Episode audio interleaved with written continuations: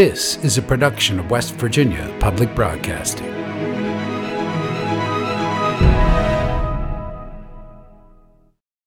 Support for the legislature today is provided by West Virginia University, offering education, healthcare, and the opportunity to achieve career success since 1867. Information at go.wvu.edu/forward.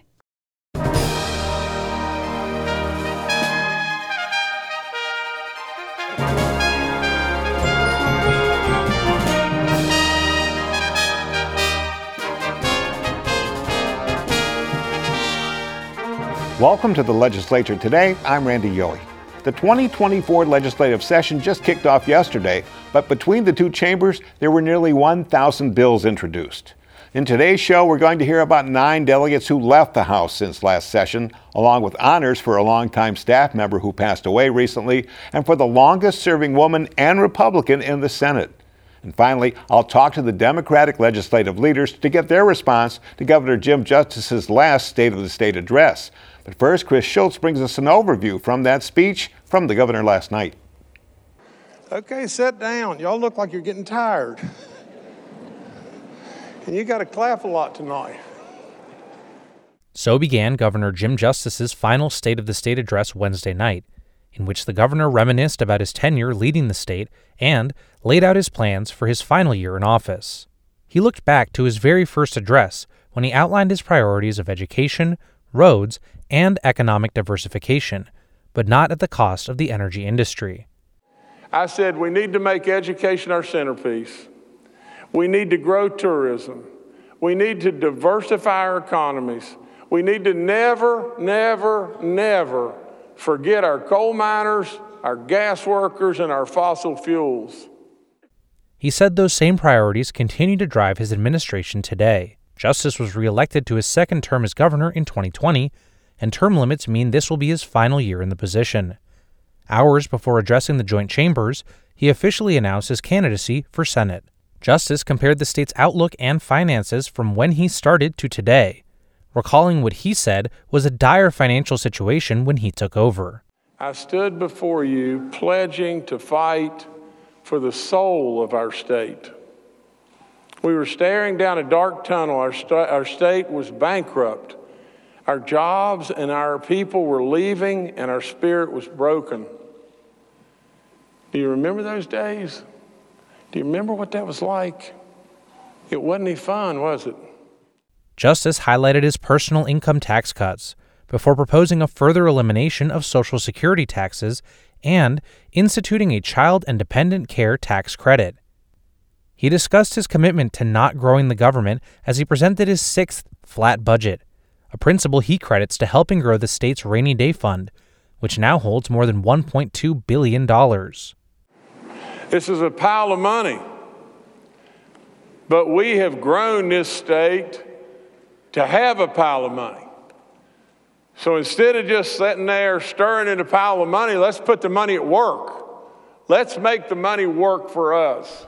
Justice proposed $50 million for a new, state of the art agricultural science lab at West Virginia State University, $3 million for crisis pregnancy centers, $20 million for senior centers, $5 million for charter school growth, $150 million for the School Building Authority, and $100 million to bolster West Virginia hospitals.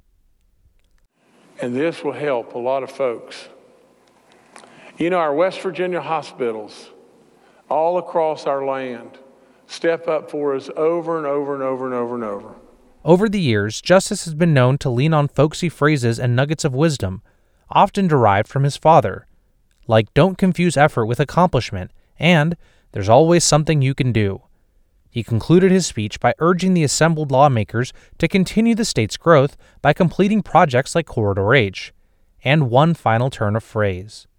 I would say to each and every one of you, keep sawing the wood. God bless you. Thank you. Afterwards, the House of Delegates received the executive's budget for fiscal year 2025, introduced as House Bill 4025. For the legislature today, I'm Chris Schulz in Morgantown. However, Senator Eric Tarr, the chairman of the Senate Finance Committee, was not that impressed with the governor's proposals. While he's campaigning for Senate, he can come in and, like I said, he uses those tax dollars for pray candy. Promises everybody anything. Says, I tried, by golly, they couldn't get it for you. He knows that. And I think it's cruel to go out and say that, yeah, we can do this for you when he knows that's not the case. So, um, so I was disappointed coming out there yesterday, but I'm extremely optimistic about what this session will come through because there is room to do really good things in this budget, and we'll be working on those as we go through. When the House of Delegates gavelled in for the regular session yesterday, the members welcomed nine new delegates who were appointed by the governor to complete the terms of delegates who resigned for a number of reasons. The House clerk says that's a pretty tall number. There were more than the usual number of hail and hearty first day welcomes for the new delegates who were not elected but appointed to serve out the terms of those who resigned. West Virginia Democratic Party Chair Mike Pushkin, a delegate from Kanawha County, agreed nine was a tall number. Yeah, that's definitely out of the ordinary to have that many uh, resignations. But uh, I wish uh, you know everybody who has who's, who's moved on. I wish them well, and uh, and I welcome uh, all the all the brand new delegates we have. House Majority Leader Eric Householder, Republican from Berkeley County, recognizes delegates resign for a number of reasons, while noting that those elected bear a responsibility. That's why this is the people's house. So, you know, when people, when we get elected, we're expected to come down here and handle the people's business for a certain number of days, a 60 day legislative session. Now, sometimes people do quit because of career changes, or sometimes people are quitting to take care of their own self interest and maybe seeking higher office or running for a different office. But uh, those are the reasons that I can't answer why people make those decisions. But unfortunately, some people do quit. Pushkin says the public needs to understand that delegates working for those who elected him or her do have a workload. It's considered a part time legislature and definitely part time uh, pay, but it's a full time job, and that, that's what, you know, we're always working and we should always be available for our constituents. Understanding there are often special circumstances to resigning office, Householder says the elected position does come with a commitment to duty. Normally, if you're elected, you should always try to fulfill that obligation to the people, and that's why they've elected you.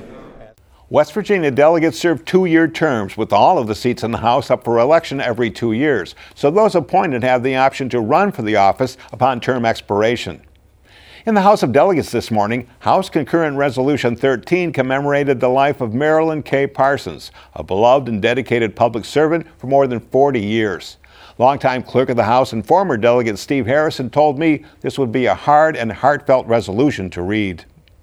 And whereas Marilyn K. Parsons began her public service as an executive assistant to Governor Arch A. Moore, where her skills soon made her a valuable member of the staff in his administration. And whereas Marilyn K. Parsons continued her public service on the West Virginia Republican State Executive Committee. And whereas shortly thereafter, Marilyn K. Parsons was hired to work for the House of Delegates under Minority Leader Larry Swan and served in a leadership role in the House of Delegates under five minority leaders Larry Swan, Bob Burke, Bob Ashley, Charles Trump, and Tim Armstead, and two speakers, Tim Armstead and Roger Hanshaw.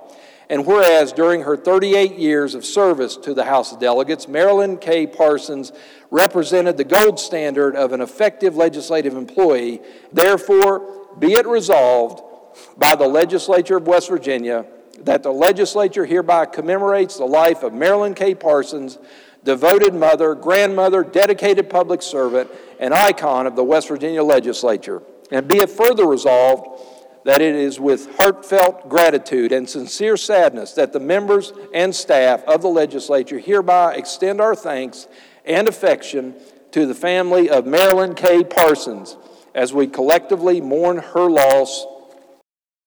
The Senate is two days into its 86th legislature's 60 day session. Briana Heaney brings us this overview through Senate Bill 300. The Senate introduced another 99 bills today after entering nearly 200 yesterday. The majority of those bills were sent to committees for further discussion, while some were moved to first and second reading. A few notables include Senate Bill 151, which will clarify terms and offenses of human smuggling. Senate Bill 154 increases penalties for drug possession and updates list of offenses. Senate Bill 162 would establish a summer feeding for all program. Senate Majority Leader Tom Takubo says that the bills that have moved to the second reading are all bills that had almost the full Senate support last session, but were not passed into law. Pretty much the entire Senate voted uh, to affirm those and move them along last year, and for whatever reason they didn't pass in the House. So uh, we relisted those again this year just to speed the time. Nobody had any issues. In other business, the Senate passed a resolution recognizing the dedicated public service of Donna Boley, the longest continually serving state senator in state history. Of those nine times that she's been elected, I've been here eight of those uh, through those election cycles. Um, I, I consider Donna a great friend, a great colleague, and I, will make a statement here that I, I don't think that we need to make very often. But sometimes people serve here and they hold a position and they are in an institution that we revere. And some people come here and they become an institution of the institution. So to me, she has done that. For West Virginia Public Broadcasting, I'm Briana Heaney in Charleston. Next, earlier today, I spoke with Delegate Sean Hornbuckle and Senator Mike Caputo to get the minority response to the governor's State of the State address. Here's that interview. We are here on our new The Legislature Today set here in the Capitol Rotunda. And uh, you may hear a little bit of echoing, but we're going to work right through that. And we're here to hear the minority response to Governor Justice's uh, State of the State address. And with us is the House Minority Leader, Sean Hornbuckle from Cabell County, and Senator Mike Caputo from Marion County. Gentlemen, thanks for being here today. Thanks Thank for you. having us. Thank you for having us. Let's, let's start out with just a general perception of what you heard last night from the governor. Well, you know, the governor said a lot but I feel like the overarching tone was a lot of collaboration. He really touted tourism, diversifying the economy. And if we could start there, uh, think about this. I mean, the Biden administration has been huge with pumping dollars into West Virginia. But then when you, you know, take that down a notch, Senator Joe Manchin, Shelley Moore Capito, they have worked together in a bipartisan manner to help deliver those goods to the state of West Virginia. And then with the leadership of the Speaker in the House, Roger Hanshaw, also Senate Craig, uh, President Craig Blair. He's helped a lot, but they put a plan together that's involved both Democrats and Republicans, Marshall University, West Virginia, West Virginia State. And again, that has been the tone that if we work together, we can really do this thing. Senator Caputo, what stood out to you? Well, I think uh, Minority Leader Hornbuckle uh, uh, elaborated on how we're trying to work together and do good things for West Virginia. Some of the ideas that the governor uh, put out front have been Democratic ideas for years. And, and I'm happy to see that finally someone's taking those ideas and running with them, like eliminating the tax totally on Social Security.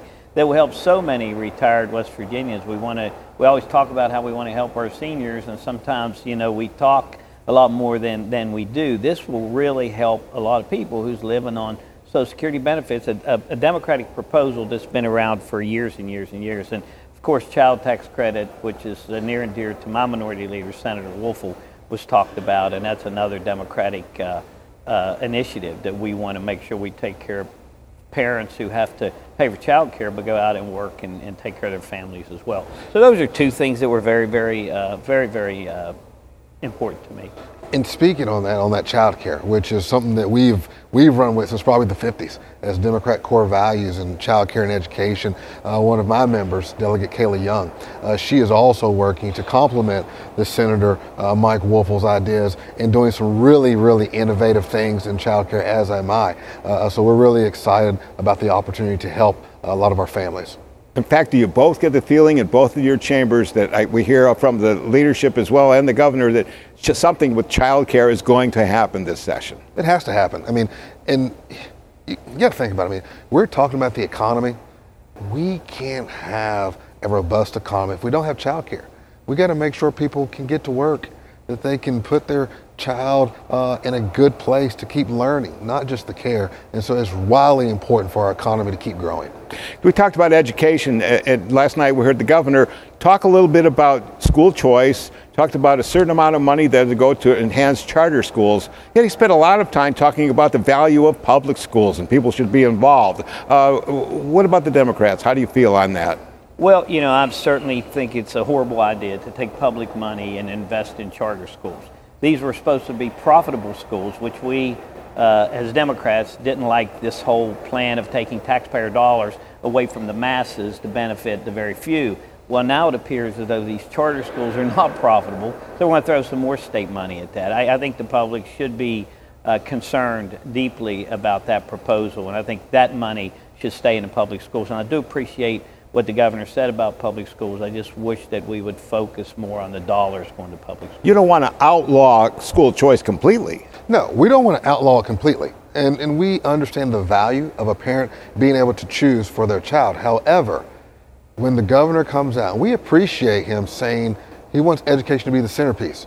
Well, it's time we start doing. And with the money that we're spending elsewhere, we need to make meaningful pay raises for our teachers, which is so important to us.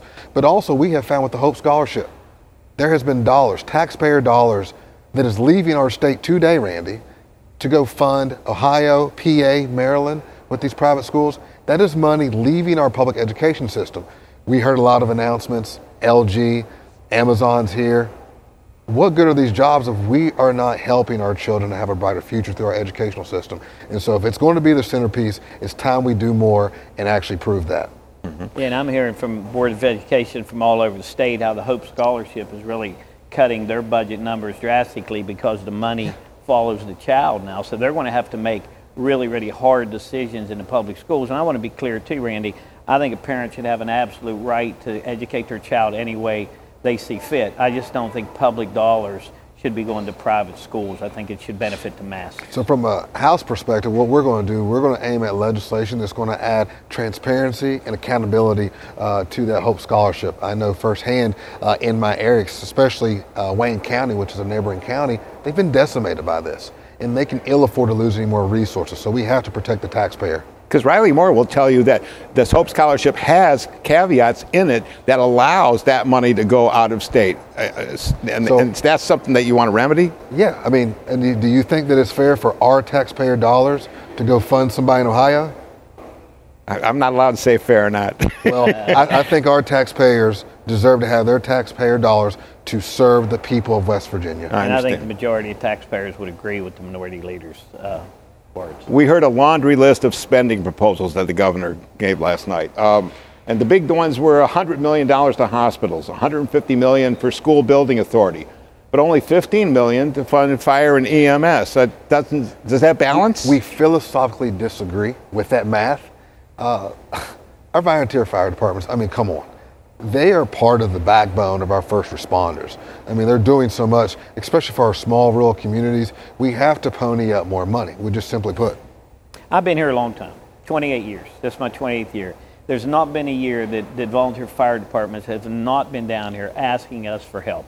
And it's not because they just want more money, they desperately need help from us so they can survive, as, as Sean said. They are the backbone of so many of our rural communities in West Virginia. Everything happens and revolves around our volunteer fire departments. They should have a higher pecking order when it comes to state funding because they protect so many of us. They keep our insurance rates down. They save lives. They run into burning buildings when we're running away from them. They need to be a higher priority for the state of West Virginia. And when it comes into that run in, into burning buildings, do you hear from Jody Ratliff, the, uh, the director of the Office of, of Emergency Management, on the mental health needs uh, of these first responders. And, and in 2024, it seems to be exacerbated from the 30 years that I've been reporting that when they get back from a traumatic situation that any Joe or Jane would have trouble with, there's really not a whole lot that can help them ease their pain. So how important is that to do something that from the legislative perspective? Well, I know this is one of the things, and I'll let my senator follow up on this. Uh, this is one of the babies that a former colleague of ours, Democrat uh, Chad Lovejoy, was working so hard on. all right, actually along with Larry Pack as well, uh, to remedy some of these issues. So we found it wildly important uh, to make sure the mental health of our first responders is up to par. Mental health needs addressed all across West Virginia, and first responders is not excluded from that list. They see things that most of us will never see. Post-traumatic stress syndrome is real for many, many people. Uh, many people in the military, many people that do public service like this. Again, they say things, see things that we will never see and hope to never see, and we need to we need to focus on that more. I'm going to be careful with the word crisis. One of my New Year's resolutions is not to say crisis as much. But corrections still remains in a state of emergency. I think there's still more than 350 National Guardsmen and women that are filling in at our jails and prisons. Last night, the governor came out with a little surprise there and said, you know, and I know we have 277 jobs that we filled over the last six months or so, and that, that's not a bad number at all. But he said that by the end of the summer, he expected to have all those National Guards folks out of our jails and prisons. Doable? So that is something that I do appreciate that the governor talked about last night. Uh, but again, it goes back to we got to do more, and we've got to we got to be able to do it quicker. Um, they are hurting inside there. Uh, we've got to get relief to our correction officers, but we also, Randy, we've got to do something about the conditions in our facilities. The conditions in our facilities are substandard. Uh, it is detrimental uh, uh, to not just the inmates, but the workers in there. And they're taking things home. Uh, we've got to desperately help them. I, I totally agree with, with Sean. Uh, the conditions are deplorable in some of our prisons. I just received a letter from a mother today who lost a son in North Central uh, Regional Jail and, and can get zero information on what happened to her child. I'm going to address that as a senator. I'm going to be contacting governor's office, commissioner of corrections. Regardless of what happened, that family needs to know what happened to their child. And, and a lot of that comes because of shortages and, and staff shortages and what have you throughout those prisons. We've got to make it a, a competitive pay with competitive benefits. We've got to make people want to work there. It not just be a stopping point till something better comes along. So the increments on pay has just been boosted up. I mean, what it was six six million and six million last year and, and not a lot of pay for the middle management folks. Some of them just got $250, and we're too happy about that. They've been there 15 years. Some of these uh, officers have been there too, and they were getting you know, thousands of dollars where others, were getting hundreds. And let us not forget about our southern partners, all right? I know a lot of folks down there in McDowell County, some of their officers are contracted, so they were not able to enjoy in, some of those pay raises. And so we cannot forget about them as well. Very, very important. We do not forget about our southern coal fields. And when you talk about conditions, Senator Caputo, uh, you see Commissioner Marshall saying that, you know, for example, that uh, the gymnasiums during COVID were just used for storage and stuff. He said that clean them all out, get the, some exercise equipment back there, uh, uh an, an, an, inmate that's able to exercise is a happier inmate, makes a happier place. Is he on the right track with what he's doing? Well, I think he is, but we have a long way to go. You know, we need to re- rehabilitate. Yes. We need to look yes. at nonviolent uh, offenders that are spending long, long periods of time in jail and see what we can do to rehabilitate those folks, get them out, make them productive citizens again. That's what we need to do. Now, just sticking someone in a jail isn't the answer for West Virginia. We've got to rehabilitate. I appreciate the senator so much. He's right. It's our job to rehabilitate and to have them to be a functioning member of society that benefits all of us. We can't have them in conditions that are counterproductive to them coming out with that Senate Bill 232. I heard the other day in interims uh, this group that is putting together these uh, diversion uh, uh tactics to, to, to, get people that aren't violent offenders not to be in prison. But there's the funding is the challenge. The funding becomes the challenge. Of course, there's organizational challenges, data challenges, but the most important part, from what they say, is your group that you set up is funding. Absolutely, absolutely. I mean, you're not disagreeing. I'm not disagreeing. And funding, you talk about funding. One of the positions that we will take as a House is we want to legalize adult use cannabis. Uh, we find it for a lot of reasons. Uh, one, we want to shrink the black market. We want to shrink the black market, uh, keep nonviolent offenders out there, keep them off the payrolls. We want to go after the, the, bad guys, the real bad guys, right? So we want to shrink the black market, and it goes back to revenue. With all this spending that we're doing, we're going to need some extra revenue. Short time, real quick. Um, changing the transfer rule for high school kids. I know you're a coach. Yes. Uh, can that be done? It can be done, but again, like I've said before, it's got to be very nuanced. I don't know if we can just do it this session. I would like to. It would be a goal of ours. But as I've said before, what is happening right now does not work.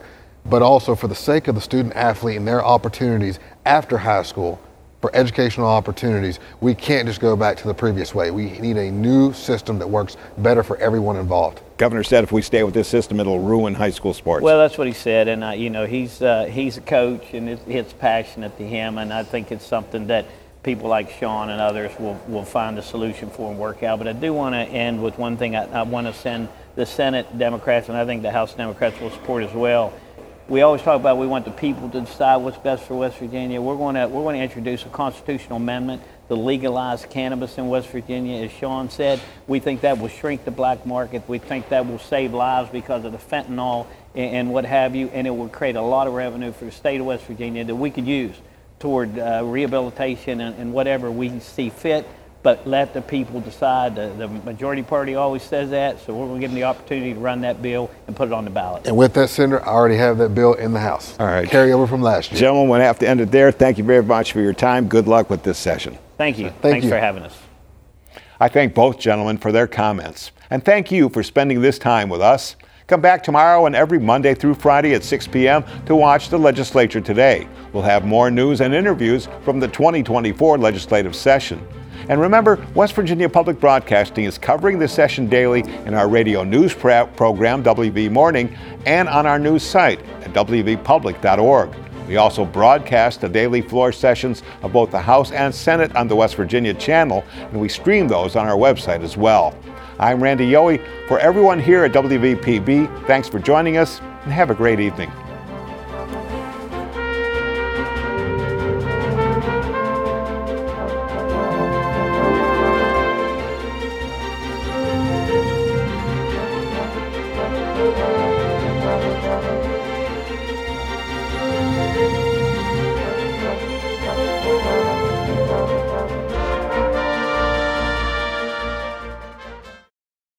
Support for the legislature today is provided by West Virginia University, offering education, healthcare, and the opportunity to achieve career success since 1867. Information at go.wvu.edu/forward.